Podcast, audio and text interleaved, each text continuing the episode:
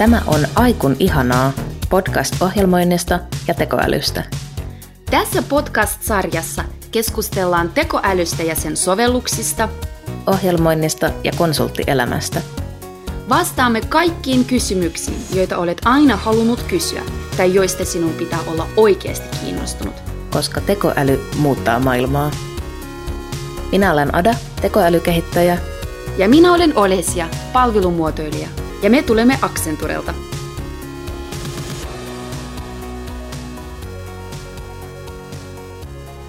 Tässä jaksossa me keskustellaan tekoälystä ja sen sovelluksista. Aloitetaan ihan tässä alkuun esittelyllä. Ada, kerro vähän itsestäsi. Eli mun nimi on tosiaan Ada ja mä työskentelen Accenturella tekoälykehittäjänä. Ja mä oon konsultti, eli me ratkotaan meidän asiakasyritysten haasteita ja vastataan heidän tarpeisiin, tehdään semmoista teknologiaa meidän asiakastahoille, tuota, mitä ne asiakastahot ei pysty tekemään itse, ainakaan ihan yksin. Ja se yksikkö, missä mä työskentelen, se on semmoinen Accenture Liquid Studio, niin siellä me tehdään semmoista nopeata prototyyppailua. Meillä on siis semmoinen pieni innovaatioorganisaatio ison organisaation sisällä, ja me työskennellään siellä just uusien teknologioiden parissa, mihin tämä tekoälykin kuuluu. Mitä sä oles ja teet? Minä työskentelen palvelun muotoilijana samassa innovaatioorganisaatiossa. Palvelun muotoilijana, eli käytännössä se tarkoittaa, että kehitän ja suunnittelen digitaalisia palveluja, jotka hyödyntävät uusia teknologioita, muun muassa tekoälyä tai esimerkiksi blockchainia tai virtuaalista todellisuutta. Eli minun työkuvaani kuuluu paljon työpajojen fasilitointia, asiakkaiden kanssa työskentelyä ja totta kai innovaation etsimistä. First things first. Aloitetaan termeistä. Meidän olisi hyvä keskustella alussa määritelmistä. Ensimmäisenä kysymyksenä siis, Ada, sinulle, mikä on tekoäly? No, tekoäly on semmoinen tietokoneohjelma tai tietokonesovellus, mikä ratkaisee jonkun ongelman älykkäästi. No, tämä kuulostaa ehkä vähän tämmöiseltä kehäpäätelmältä, mikä johtuu siitä, että tekoäly ei ole ihan kauhean tarkasti määritelty termi. Ja sitten tästä päästäänkin keskusteluun siitä, että mikä, mitä se älykkyys niin on, ja ehkä sekin voi vaihdella vähän, että tuota, mikä on niin kuin semmoista älykästä ja mikä taas on semmoista ihan normaalia tietokoneelle, että semmoinen, mikä kymmenen vuotta sitten vaikutti ihan mahdottomalta tehdä tietokoneella, niin saattaa nykyään olla ihan arkinen juttu.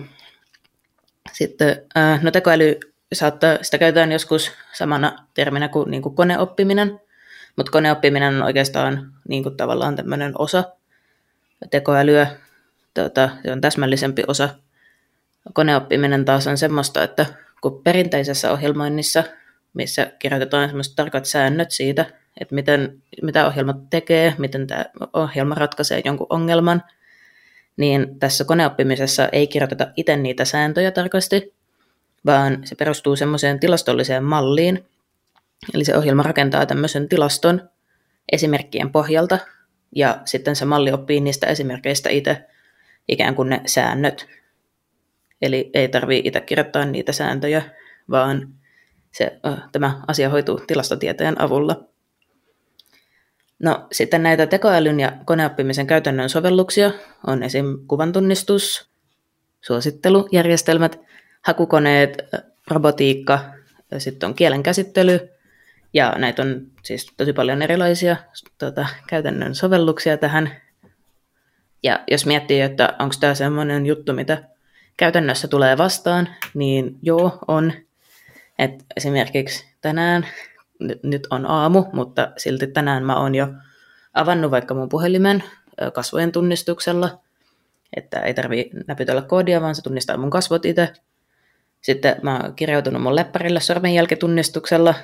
Mä oon käynyt selaamassa vähän sosiaalista mediaa, missä tota, algoritmi on valinnut, että mitä hän mä haluaisin sieltä käydä katsomassa ja optimoinut mulle sitä syötettä.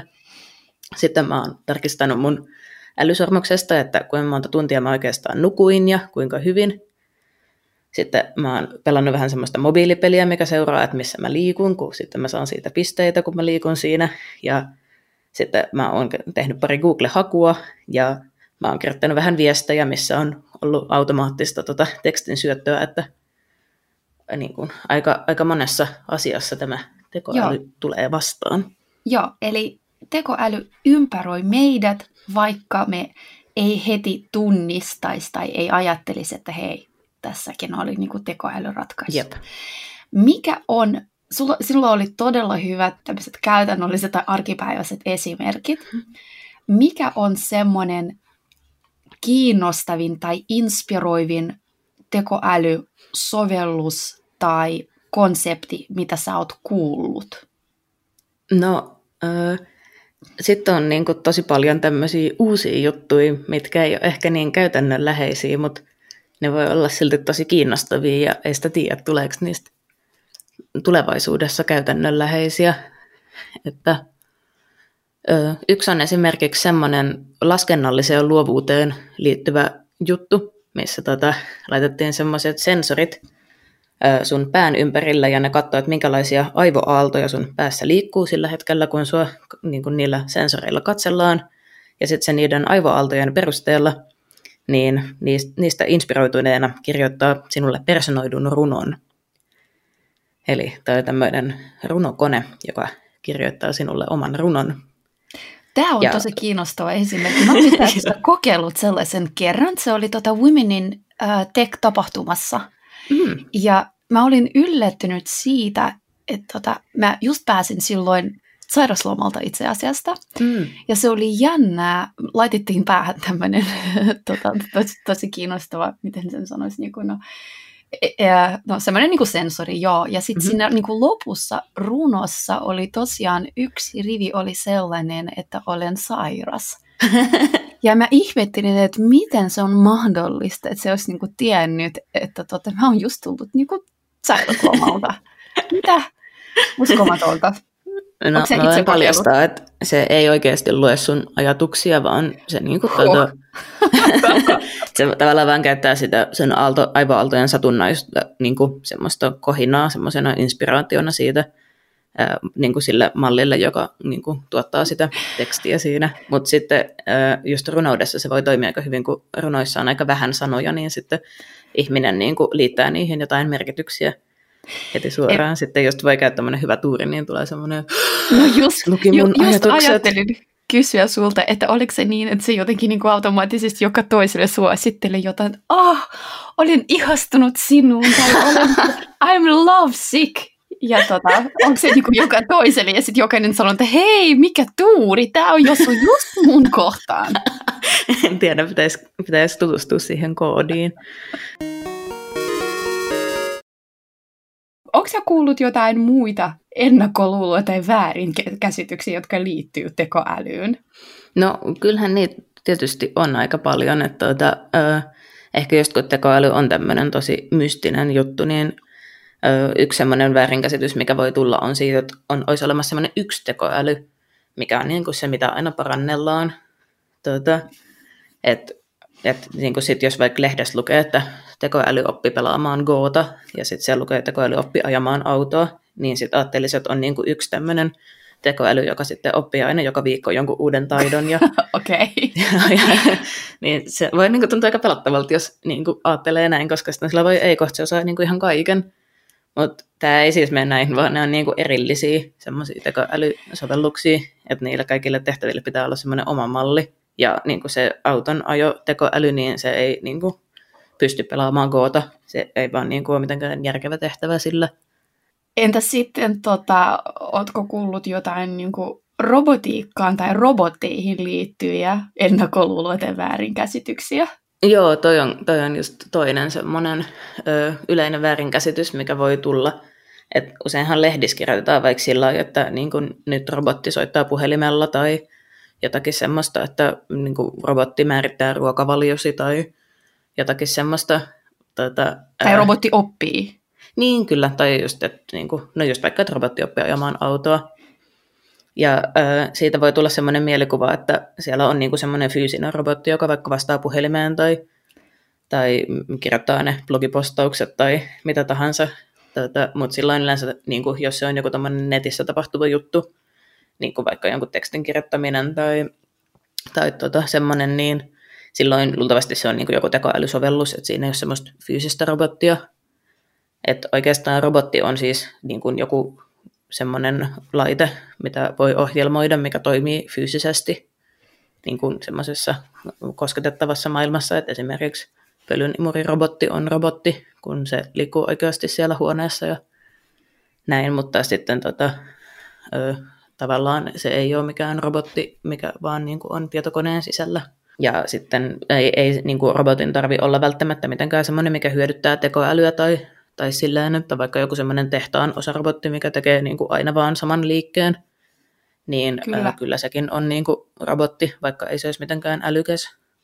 Kaikki niin kuin robotiikka ei välttämättä niin kuin liity tekoälyyn. Tai ei ole niin kuin... Jep, Joo. kyllä. Ja kyllä ne oh. voi olla sille tosi hienoja robotteja, semmoisetkin, mitkä ei ole kauhean älykkäitä.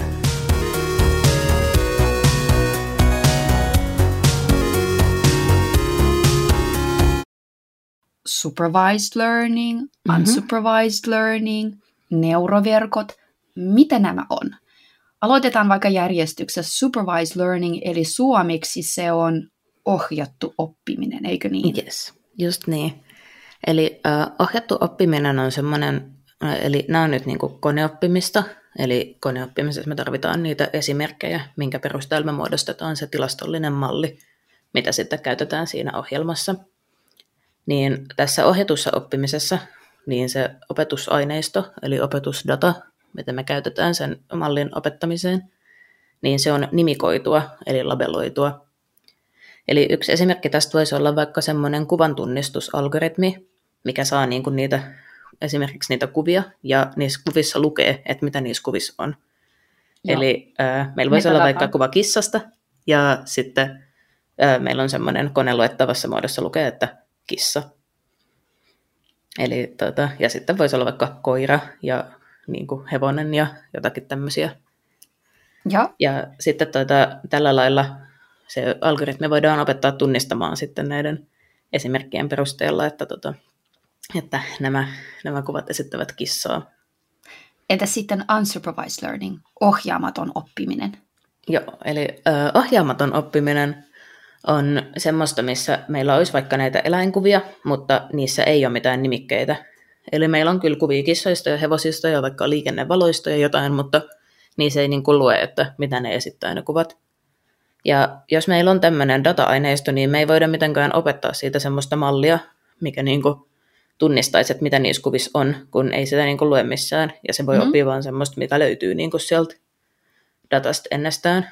Ja tämä voi olla joskus vähän, niin kuin, tai on niin kuin rajallisempaa, mitä voidaan tehdä tavallaan tämmöisellä ohjaamattomalla oppimisella, mutta se on silti aika hyödyllistä olla niitä menetelmiä, koska, koska suurin osa maailman datasta on semmoista, että ei niissä niin kuin lue mitään semmoisia erillisiä nimikkeitä.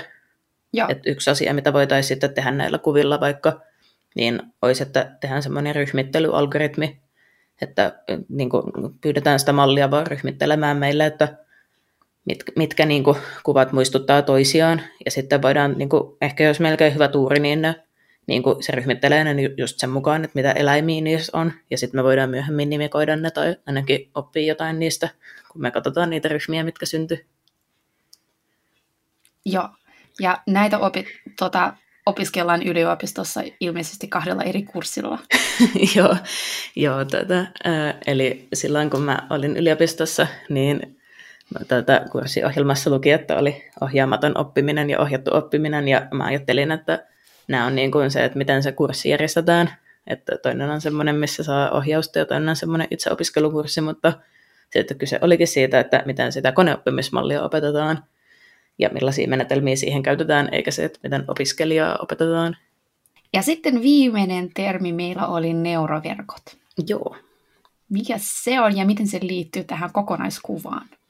No, neuroverkot on sitten, jos ö, ikään kuin ajatellaan, että iso kokonaisuus on tekoäly, mistä vähän pienempi kokonaisuus on koneoppiminen, niin neuroverkot on sitten Odotas pieni hetki, mä keskeytän vielä hetkeksi. Eli pa- puhutaan paljon finglishia teknologia-alalla. Mm. Tekoäly on siis artificial intelligence ja sitten koneoppiminen on machine learning, right? Joo, kyllä, näin Joo. on. Ja neuroverkot on? Neural networks. Exactly. Ja. Kyllä. Eli tuota, joo, kerro tarkemmin, mitä neuroverkot on. Ne on osa koneoppimista, eli yksi tietty tapa tehdä niin koneoppimisjuttuja. Ja no, neuroverkot on semmoinen nykyään tosi suosittu koneoppimisjuttu, eli monet niin kuin, sovellukset käyttää niitä nykyään ja monet niin kuin, uudet innovaatiot niin kuin, hyödyntää just sitä teknologiaa, mistä saattaa tulla semmoinen mielikuva, että olisi joku tämmöinen tosi uusi keksintö, mutta oikeasti se ei ole uusi keksintö, vaan tämä neuroverkkojen idea on keksitty jo 40-luvulla, mutta nyt se on semmoinen, mitä voidaan oikeasti hyödyntää, koska nämä neuroverkot vaatii tosi paljon laskentatehoa toimijakseen. Joo. Eli tuota, pitää olla tarpeeksi tehokkaat tietokoneet ja niissä pitää olla riittävästi muistia, jotta voidaan hyödyntää tämmöistä neuroverkkoteknologiaa. Eli ja, teknologia kehittyy. Niin kehittyy, joo. Ja no, neuroverkkoihin voi liittyä sellainen ennakkoluulo, että niin kuin, tulee mieleen, että ne olisi niin tämmöinen skannatut aivot tietokoneessa. Etenkin jos on kuullut jo, että neuroverkot niin kuin, perustuu ihmisten aivojen toimintaan jotenkin, niin sitten ehkä saattaa tulla sellainen ajatus, että siellä olisi oikeasti semmoiset niin virtuaaliaivot lasipurkissa tai tälleen. Mutta valitettavasti ne ei ole ihan niin hienostuneita ja ei osaa tehdä niin paljon asioita kuin ihmisen aivot, vaan että se on vain semmoinen tilastolasku tai tilastollinen malli jälleen kerran, mutta siinä vaan tehdään nämä tilastolaskut semmoisessa tietyssä järjestyksessä ja tietyllä tavalla, mikä mukailee niin kuin tosi karkeasti ihmisen aivojen rakennetta. Eli ö, sen takia, kun ne mukailee tavallaan joissain joillain tavoilla ihmisen aivojen rakennetta, niin ne voi suoriutua semmoisista tehtävistä, mistä aikaisemmin ajateltiin, että ne on koneelle tosi vaikeita, niin kuin vaikka jotkut kuvan tunnistusjutut tai tekstin tunnistusjutut. Joo. Mistä sä luulet, että niin kuin on todella paljon tämmöisiä ennakkoluuloja, väärinkäsityksiä tai mi- mielikuvia tekoälystä tai robotiikasta tai neuroverkoista? Johtuuko se niin kuin esimerkiksi meidän uh, popkulttuurista tai elokuvista?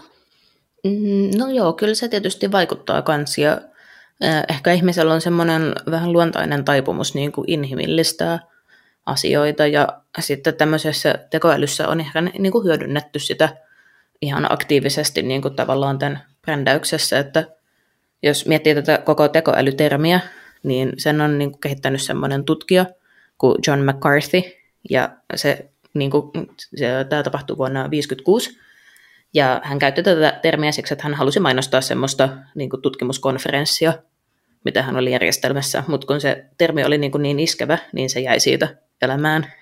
Joo. Okay. Ja niin kuin tämä John McCarthy on myös sanonut, että niin kuin tekoälyn määritelmästä, että heti kun se alkaa toimia, niin sit sitä ei enää pidetä tekoälynä.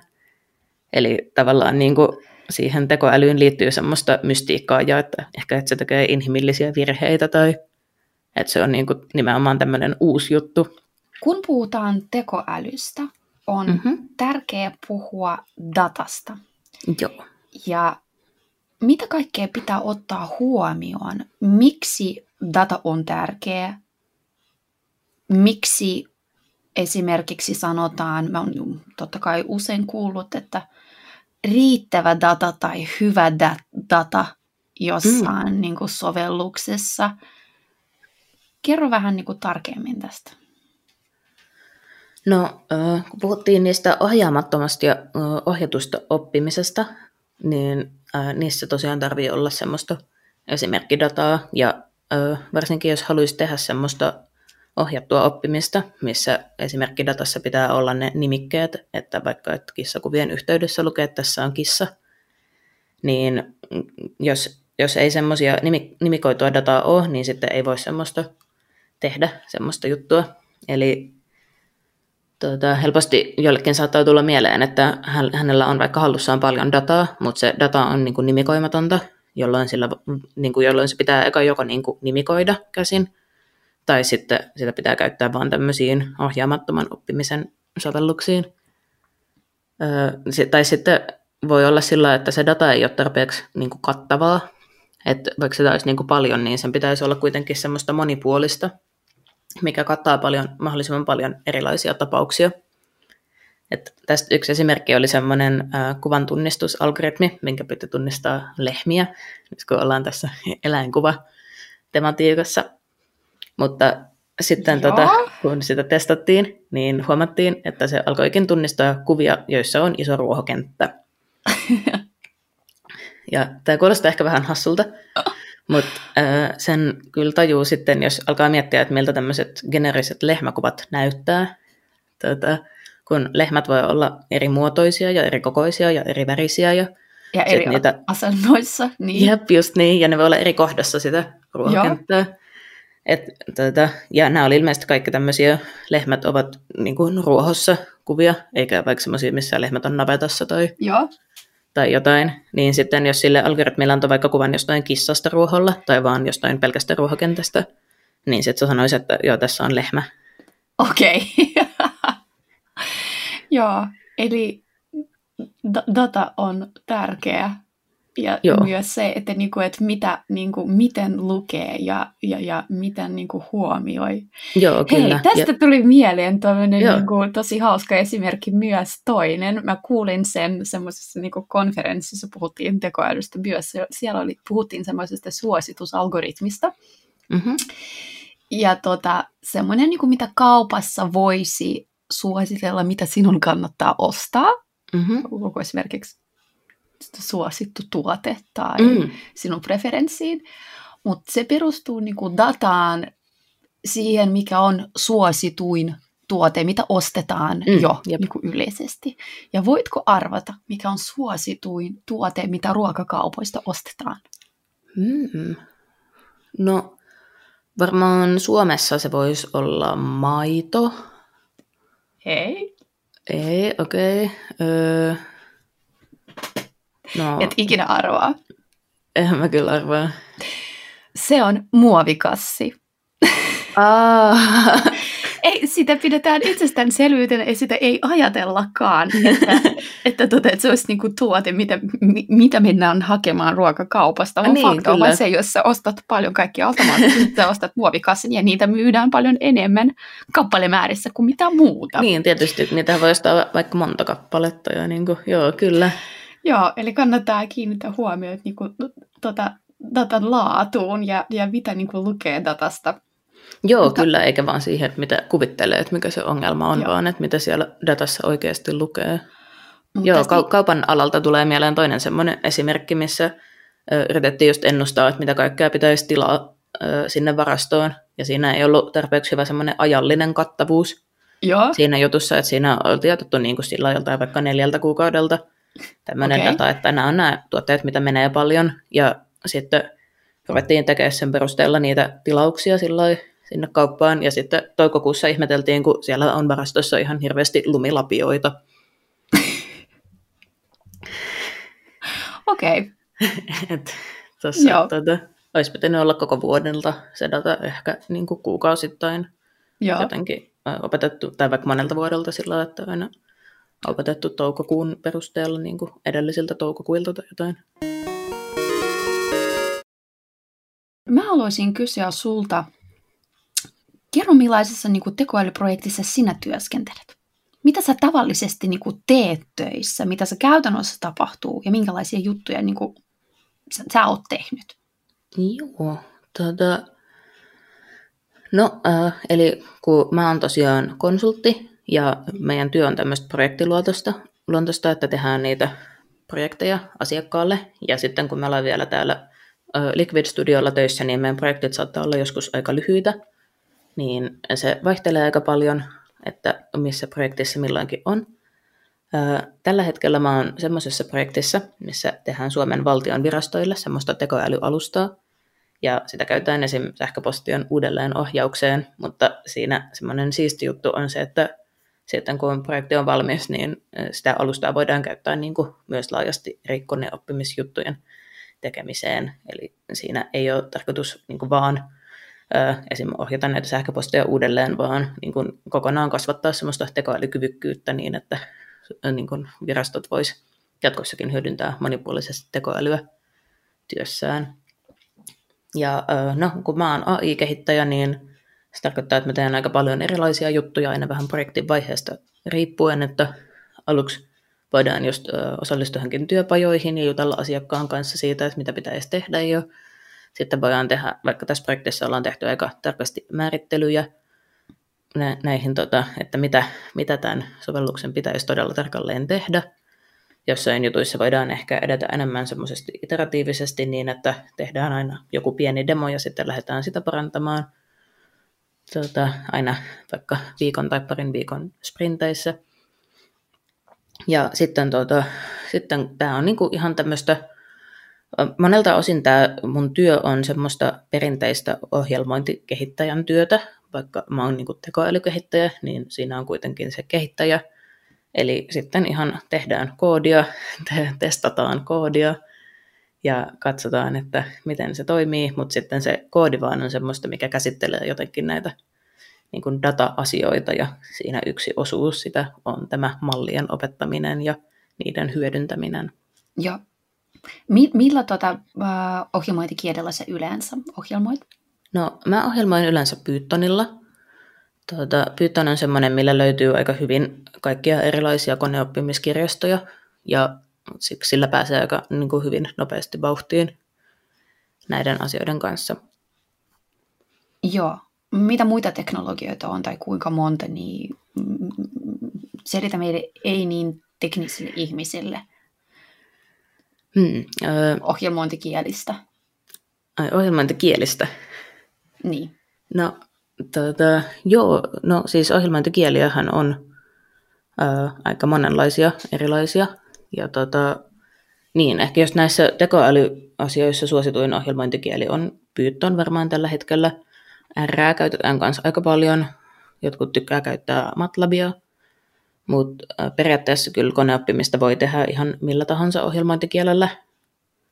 Että mä oon nähnyt jopa semmoisen äh, jutun, missä opetettiin neuroverkko, tai rakennettiin itse neuroverkko tämmöisellä lasten visuaalisella Scratch-ohjelmointikielellä, mikä on niin kuin, tarkoitettu semmoiseen ohjelmoinnin opetteluun ja pelien tekemiseen, että tätä niin kuin on mahdollista tehdä tekoälyä kyllä millä tahansa kielellä.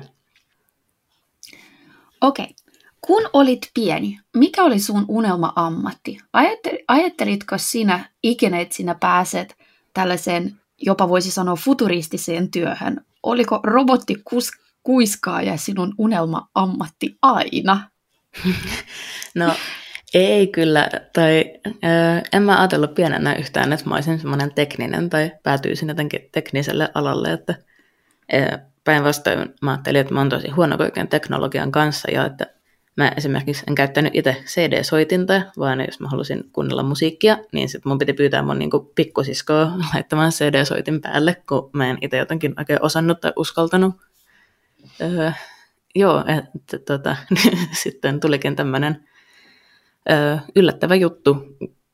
Ja niin, tavallaan päädyin vähän vahingossa sillään tälle alalle, että mä menin aika opiskelemaan matematiikkaa yliopistolle, ja vielä siinäkin vaiheessa mä ajattelin, että en mä tykkää tietojen käsittelytieteestä, että se on jotain semmoista, että pitää vaan niin kuin vaikka korjaa jotain tietokoneita tai asentaa Windowsia jonnekin ja kaikkea, että kauhean työlästä ja ikävää. Ja sitten mä menin semmoiselle logiikan kurssille, ja siellä olikin aika paljon näitä tietojen käsittelytieteilijöitä ja sit, sitä kautta siellä ne sanoi, että ohjelmointi on vähän niin kuin tämmöistä kuin tämä logiikka. Että jos tykkäät logiikasta, niin sun pitäisi kokeilla ohjelmointia ja sitten mä loppujen lopuksi uskalsin kokeilla ohjelmointia ja tuota, sitten mä olenkin oppia, että ohjelmointi onkin aika kivaa. Ja m- mitä yleensä tota pitää opiskella, jos haluaa päästä samanlaiseen työhön, mitä sä teet, eli AI-kehittäjäksi? Onko yleensä niitä, että kaikki opiskelevat niin matematiikkaa? No ainakin matemaattiset taidot pitäisi olla ihan hyvät, että koska me tehdään tosiaan töitä niin kuin tilastollisten mallien kanssa, niin sitten pitäisi jonkun verran ymmärtää matikkaa, että joko sitten opiskelujen kautta tai sitten vaikka harrastuneisuuden kautta tai, tai sillään. Meidän tiimissä on aika erilaista porukkaa, että meillä on niin kuin ö, useampi tohtori, mutta kyllä meillä on myös sellaisia, joilla ei ole mitään niin kuin yliopistotutkintoa, että on ehkä käynyt vähän jossain yliopistossa pyörähtämässä, mutta ei vaikka aio valmistua tai ei ole vielä ehtinyt valmistua. Joo. Ja ö, aika monella on just niin kuin, tietojenkäsittelytiedot, matikkaa, ö, tilastotiedot taustalla, kans kognitiotiedettä, mutta tota, ei, ei ole mitään semmoista tiettyä tutkintoa, mikä pitäisi käydä, että voisi olla AI-kehittäjä. Että myös semmoinenkin onnistuu, että jos innostuu näistä itse, niin näitä voi opiskella kotona ja oppia sit siinä samalla. Ja jos tuntuu siltä, että ei nyt osaa matikkaa, niin ei se silleen haittaa, koska kyllä sitä voi opetella sit samalla, kun tekee näitä tekoälyjuttuja. Et ei ole pakko niin kuin, eka opetella matikkaa ja sitten vasta niin kuin, ohjelmointia, niin kuin mä tein, öö, vaan niin kuin, voi tehdä myös sillä että opettelee siinä samaa matkaa, kun ne jutut tulee vastaan. Tämä on varmaan tosi inspiroiva joillekin meidän kuuntelijoille. Tosi hyvä, no, että toivottavasti. Okay. Ja kannattaa muistaa, kannattaa muistaa sekin, että jos haluaa työskennellä tekoälyn kanssa, mutta ei niin kuin välttämättä halua itse olla just se datatieteilijä, niin on myös tosi paljon semmoisia tehtäviä, missä pääsee niin kuin kuitenkin mukaan sinne tekoälyprojektiin, koska niin kuin vaan osa niistä ihmisistä siellä on niitä niin kuin tekoälykehittäjiä, jotka tekee niitä malleja, mm-hmm. mutta kyllä siellä tarvii olla kuitenkin mukana niin kuin vaikka fronttikoodari, joka tekee niin kuin jonkun semmoisen käyttöliittymän siihen, että miten sitä niin kuin tekoälystä tulee ulos ne jutut, tai just vaikka palvelumuotoilija, joka miettii, että miten sitä hyödynnetään. Kyllä, kyllä. Joo, hyvä. Hei, mulla oli vielä sellainen kysymys, tota, mitkä ovat konsultoinnin pros and cons? Mistä sä tykkäät konsultointityössä ja, ja, ja joo, mitä on niinku hienoa, mitä, mitä kiinnostavaa sä haluaisit kertoa sinun ny, nykyisestä työpaikasta? Mm.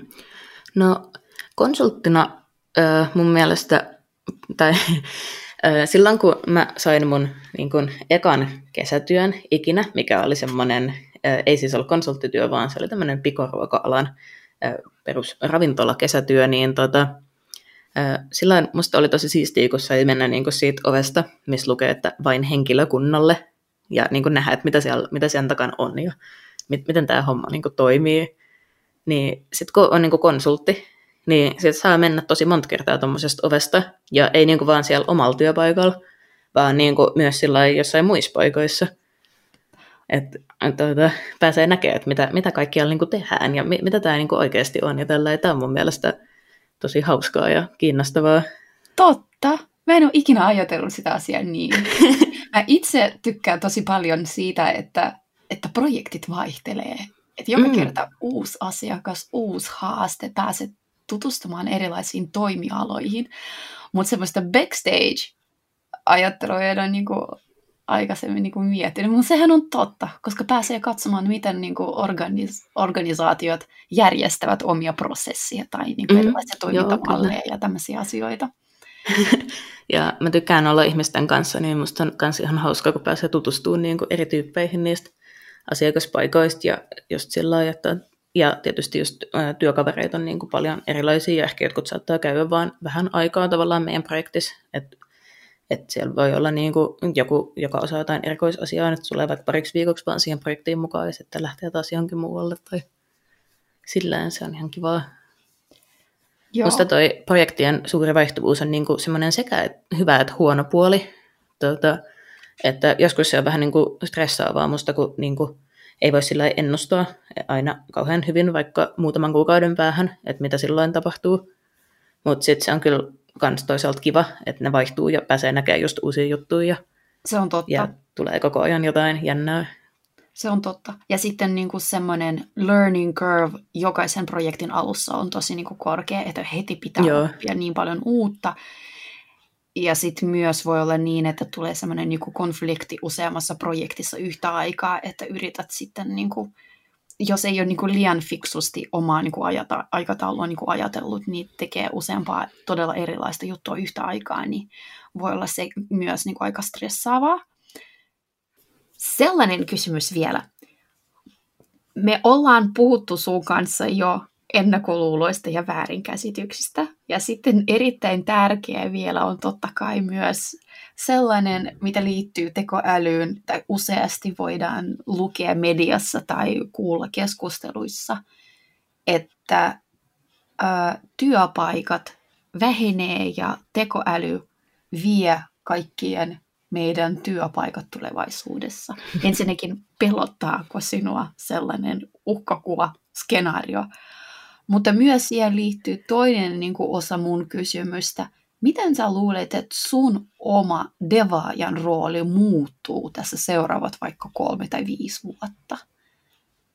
Öö, joo, mä en usko, että tekoäly vie ihmisten työpaikat, koska toi on semmoinen väite, mitä on sanottu myös niin kuin, vaikka teollistumisesta tai öö, niin kuin, aina jos on tullut jotain semmoisia isoja ikään kuin teknologisia murroksia, niin silloin on niin kuin pelätty tai ehkä toivottu, että niin kuin nyt työt katoaa ja töiden määrä vähenee, mutta kummasti se on kuitenkin pysynyt aika samana.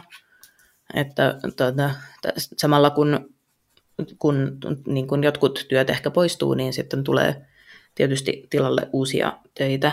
Ja lisäksi niin kun samaan aikaan tämä tota, tekoäly ei ole vielä mitenkään, vaikka se ympäröi meidät monelta osin, niin siinä on vielä tosi paljon semmoista potentiaalia, ja niin kuin monessa paikassa, missä se voisi ihan hyvin olla käytössä, niin se ei ole vielä käytössä. Se ehkä myös liittyy siihen, että miten mun rooli tulee muuttumaan jatkossa. Että jos meille tulee joku asiakas ja ne haluaisi alkaa hyödyntää tekoälyä, niin usein heillä ei ole vielä tekoälyä käytössä niin kuin ehkä missään, tai sitten voi olla vaikka, että heillä on joku kuvan tunnistusjuttu käytössä, mutta me haluaisikin hyödyntää jotain luonnollisen kielen käsittelyä tai näin, että kaikkia osa-alueita ei ole hyödynnetty vielä. Eli mä uskon, että vaikka viiden vuoden päästä, niin alkaa olla jo vähän toisin ja että meille tulisi yhä enemmän sellaisia asiakkaita, jotka hyödyntää tekoälyä jo. Ja sitten ehkä kehitetään sitä sillä lailla, että kyllä myös yritysten ja muiden tahojen niin tekoälyosaaminen kasvaa myös jatkuvasti. Et sikäli jos tämmöinen kiinnostaa, niin mä uskon, että tältä alalta kyllä löytyy myös sitten hyvin töitä.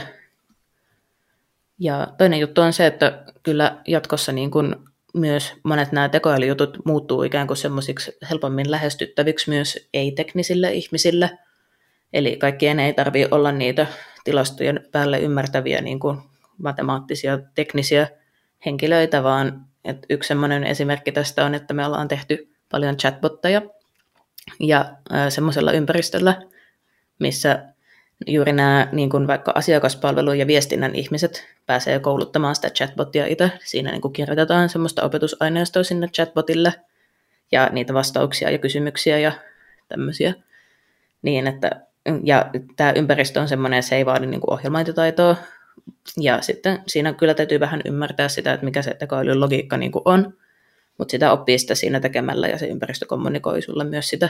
Eli samaan aikaan myös niin kuin vaikka tämmöinen viestintähenkilö – pääsee oppimaan niitä koneoppimisen niin kuin tämmöisiä tiettyjä periaatteita.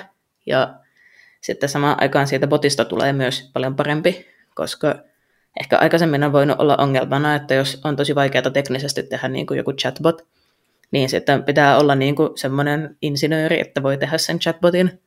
Mutta sitten kaikki chatbotit puhuu tosi insinöörimäisesti, mikä ei niin kuin sit ehkä ole välttämättä se tavoite muille kuin insinööreille. että Joo. Että sillä lailla on niin tämmöistä positiivista murrosta, että tekoälyn kanssa pääsee olemaan tekemisissä töissä myös, vaikka ei olisi itse tekoälykehittäjä.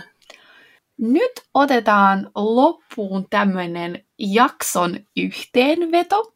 Mm-hmm. Ja minulla on lyhyitä kysymyksiä sulle. Yritä vastata todella nopeasti parilla sanalla tai, tai no, mahdollisimman lyhyesti. Ja sitten okay. minulla on myös tämmöisiä assosiaatioita, kysymyksiä, kun mä sanon jonkun sanan, niin sun on pakko sitten keksiä joku pari siihen, tai no maks kolmella sanalla mieluummin okay. Mutta ensimmäinen lyhyt kysymys on, tota, missä tekoäly on hyvä? No semmoisissa jutuissa, mistä löytyy paljon esimerkkejä, mitkä toistuu jotenkin suht samanlaisina ja mitkä on ehkä monotonisia. Joo. Eli sellaista niin kuin työtehtävä voi helposti korvata tekoälyllä. Joo, kyllä. Joo. Okei, okay. missä tekoäly ei ole hyvä? No semmoisissa erikoisjutuissa ja myöskään ehkä semmoisissa jutuissa, missä on niin kuin tosi tärkeää, että se menee varmasti oikein – että joku vaikka tämmöinen kirurgitekoäly niin on semmoinen, mitä ehkä en toivoisi, mutta ei se haittaa, jos tulee vähän väärä vastaus jostain chatbotista välillä. Mitä ero on tekoälyllä ja koneoppimisella? No, tästä on sanottu semmoinen, että jos se on tehty Python ohjelmointikielellä, niin silloin se on koneoppimista, ja jos se on tehty PowerPointilla, niin se on tekoälyä. Ja tämä ehkä tarkoittaa sitä, että koneoppiminen on semmoinen tekninen termi sille, että opitaan jostain opetusaineistosta ja koodataan se just vaikka Pythonilla. Ja tekoäly taas on semmoinen vähän yleisempi ja ehkä usein aika hyvin myyvä termi. Mitä tulee mieleen sanasta algoritmi? No, resepti. Resepti siis selitä. Nyt mä itse pyydän enemmän kuin, uusi, kuin, kuin kolme sanaa. Koska resepti on yksi semmoinen esimerkki algoritmista. Siinä on kerrottu tarkasti ne vaiheet, että mitä pitää tehdä. Ja sitten jos noudatat reseptiä, seuraat algoritmia, niin sitten saat halutun lopputuloksen. Ja tämmöinen algoritmi on siis semmoinen, missä annetaan ne askeleet joko sille, että miten joku ohjelma vaikka toimii, tai sitten koneoppimisalgoritmi voi olla semmoinen, mikä antaa ne askeleet sille, että miten luodaan se tilastollinen malli. Tuota, ja sitten, se, sitten voi olla toinen algoritmi, joka käyttää sitä mallia. Joskus käytetään myös sekaisin just tekoäly ja algoritmi, mutta algoritmi on ehkä vielä laajempi asia kuin mikään tekoäly tai mikään semmoinen. Joo.